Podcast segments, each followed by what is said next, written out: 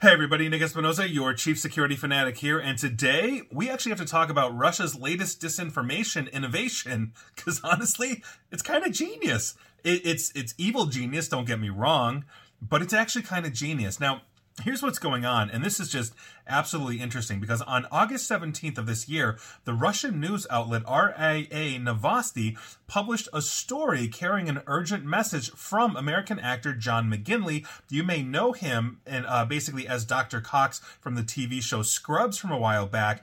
He had a message for Ukrainian President Volodymyr Zelensky, and I quote, over the last year, booze and drugs have become your best friends, I understand. The most important advice I can give you in this matter is that the only way out is kindness. End quote. Now, that story reported that the actor, quote, called on Zelensky to seek treatment for his drug addiction, end quote, and reported that the internet had basically noticed strange behavior from the Ukrainian president, quote, often linking this with drug addiction, end quote. That's right. Russia is trying to tell the world that Zelensky is a drug addict. And interestingly enough, I've actually seen that in social media as I go looking for Ukraine war news. Now, the actor McGinley's video message, it turns out, was actually part of an apparent Russian influence operation that was documented by Microsoft in a, re- a report that they released on Thursday, uh, December 7th.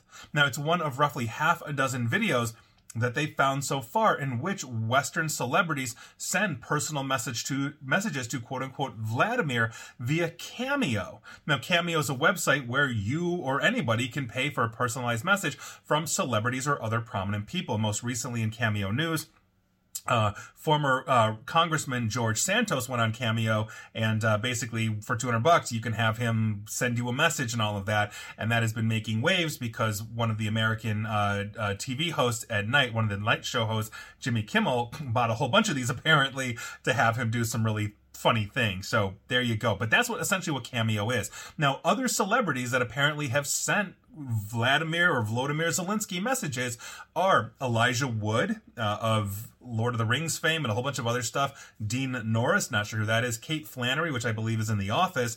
Priscilla Presley, which I believe is Elvis's daughter, and Mike Tyson, Iron Mike the Boxer. Now, these are designed to basically these cameos are designed to be shared by normal people and covered in news outlets and the videos aim basically to spread the idea that Zelensky has been struggling with drug addiction like I said which is basically pushed by pro-Russian media all over the world. Now a representative for the actor John McGinley did not respond to comment but the representative for Elijah Wood told Cyberscoop that quote the request was submitted through Cameo and was in no way intended to be addressed to Zelensky or have anything to do with Russia or Ukraine or the war war, end quote. Now, the question that I have immediately is how many people got that message?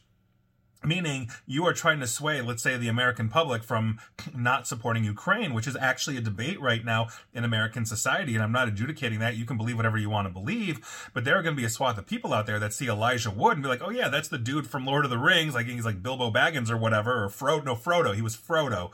I'm not a huge Lord of the Rings guy, but he was Frodo anyway, so you're like, oh my god, like Frodo really wants Vladimir Zelensky or Vladimir Zelensky to, to kick his drug habit, and this dude must clearly be on drugs. The president of Ukraine must be must be an addict.